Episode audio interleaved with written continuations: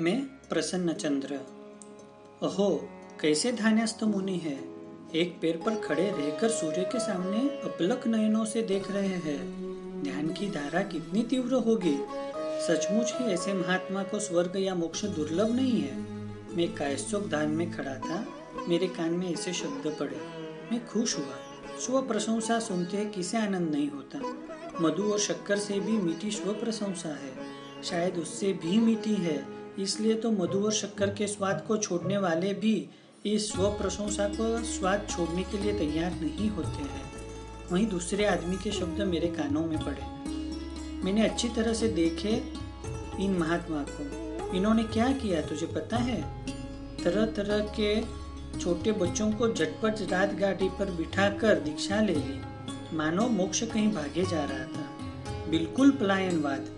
जो राजा राज्य का प्रजा के भविष्य का विचार किए बिना कूद पड़े, ऐसी की प्रशंसा तो मैं बिल्कुल भी नहीं करूँगा। मैं तो ऐसे बाबाओं को भगोड़ा कहूँगा। संसार के संग्राम से हार कर भाग जाने वाले कायर भगोड़े नहीं कहेंगे तो क्या कहेंगे? ये, यही राज्य मंत्रियों के भरोसे छोड़ दिया। आज उसका क्या परिणाम आया तू जानता है? बैलगाड़ी में बैल की जगह बछड़े को जोड़ दो तो क्या परिणाम आता है? एक किसान भी ऐसी भूल नहीं करता। इसके पास तो किसान जितनी भी बुद्धि नहीं है। अब उन मंत्रियों की चंपागिरी के दधिवाहन राजा के साथ मिलकर षड्यंत्र शुरू कर दिए हैं। उनके साथ मिलकर कुमार को पदभ्रष्ट करेंगे। राज्य हाथ में से चला जाएगा। प्रजा बर्बाद हो जाएगी इस बाबा के पाप से। ये शब्द मेरे कान में कांटों की तरह चुभने लगे। शुरू में तो मुझे भागोड़े कायर बाबा बोलने वाले इस आदमी के ऊपर गुस्सा आया।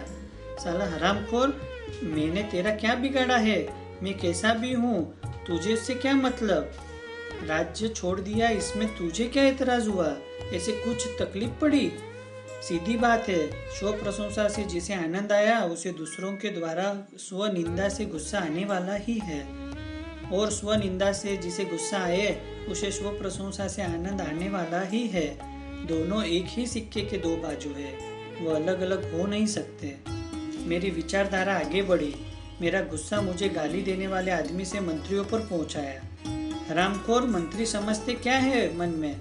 मेरा ही वेतन खाकर तगड़े बने हुए अब मेरे ही विरुद्ध जा रहे हैं। ऐसी बेवफाई अब मैं नहीं छोड़ूँगा।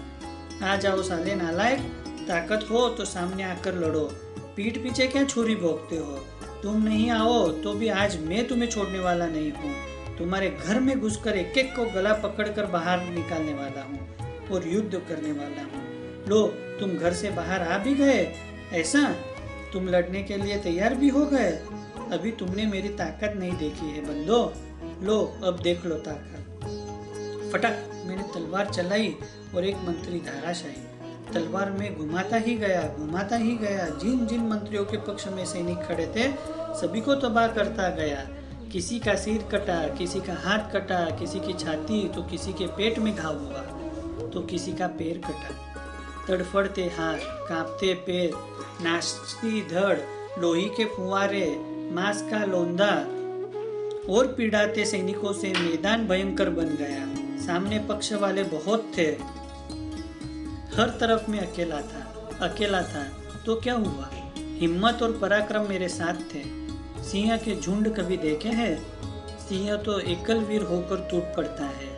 लड़ते लड़ते मेरी तलवार टूट गई, इसलिए मैंने भाला लिया और फिर से जंग आरंभ कर दिया। वीर पुरुष कभी साधनों की परवाह नहीं करते, उनके लिए तो हाजिर वही हथियार।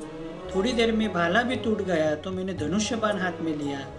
सन करके बाण छोड़ता ही गया, छोड़ता ही गया। इतनी शीघ्रता से मैं बाँध छोड़ता कि सामने वाले को प्रतिकार करने का समय ही नहीं मिलता। मैं निशानबाज था, धनुर्धर के रूप में प्रसिद्ध था। मेरा एक भी तीर खाली नहीं जाता था। एक एक तीर से एक एक सिर ढल रहा था।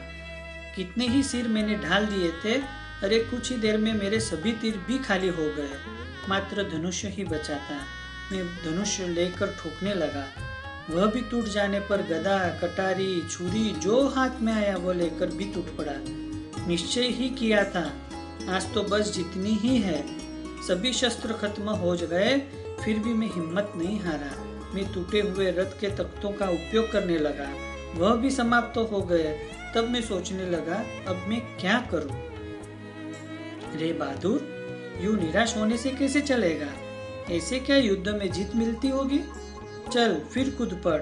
सभी शस्त्र समाप्त हो गए तो क्या हुआ? अभी तेरे मस्तक पर मुकुट तो है ना? इससे मुकाबला कर। हाजिर वही हथियार। मेरा मन बोल उठा। मैंने निराशा हटा दी। मुकुट लेने के लिए मैंने सिर पर हाथ रखा। मैं चौक उठा।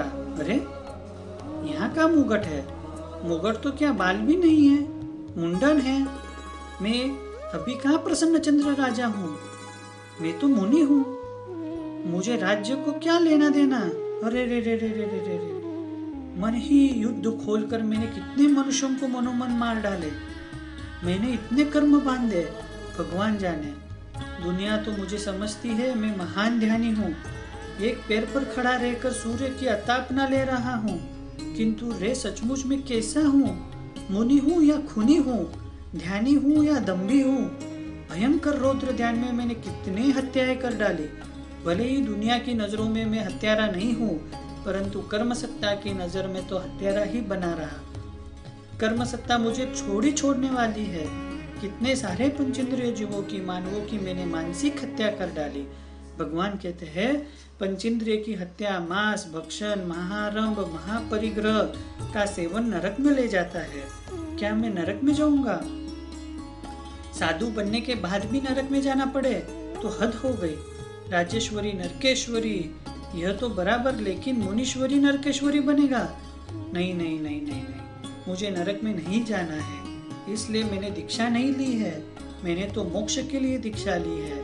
मेरे हृदय में पश्चाताप का पावक भड़ भड़ जलने लगा।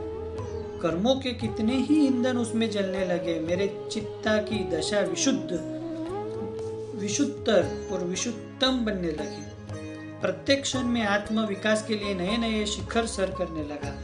प्रति क्षण आनंद बढ़ने ही लगा, बढ़ने ही लगा। ऐसा आनंद कि जिसका शब्दों में वर्णन नहीं किया जा सकता। ऐसा आनंद कि जिसे किसी की उपमा नहीं दे सकते। कहाँ चित्त की अशुद्धि के समय की क्लिष्टता और कहाँ चित्त शुद्धि के समय की प्रसन्नता?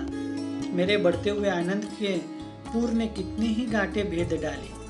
मैं आगे बढ़ता ही गया, बढ़ता ही गया। एक ऐसे स्थान पर पहुँच गया जहाँ से वापस लौटना ही नहीं था।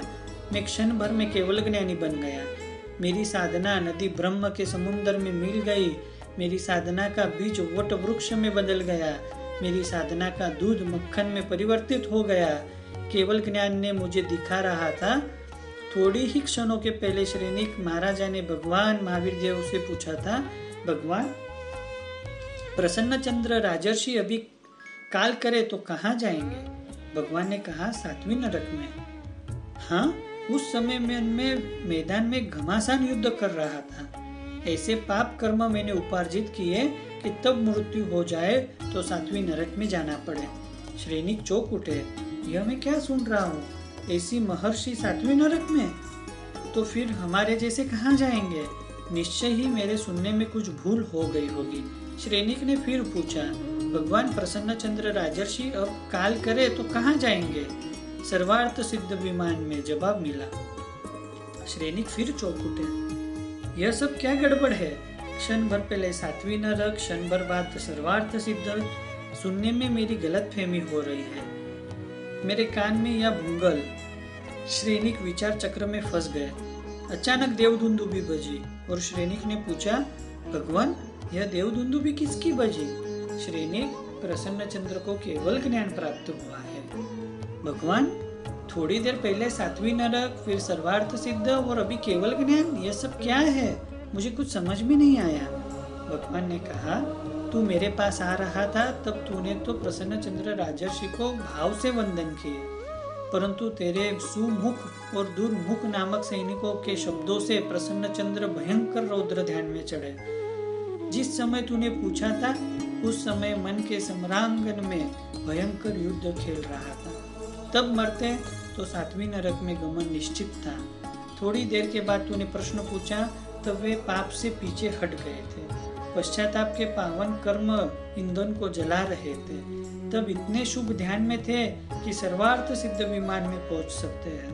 परंतु इससे भी आगे बढ़कर केवल ज्ञान प्राप्त किया। श्रेणी, यह सब मन का मेल है। मन ही वेतरनी नदी है, मन ही नंदनवन है, मन ही नरक है, मन ही स्वर्ग है। मन के जीते जीत है, मन के हारे हार। प्रभु के स्पष्टीकरण से श्रेणी को पूरा संतोष हुआ। क्षण भर में सातवीं नरक, क्षण भर में केवल ज्ञान। क्षणों पहले गहरी खाई, क्षणों के बाद उत्तुंग शिखर। क्षणों पहले अंधेरा, क्षण के बाद उजाला। क्षणों के पहले जहर। क्षणों के बाद अमृत का धोध मेरा जैसा दूसरा दृष्टांत आपको शायद ही देखने को मिलेगा।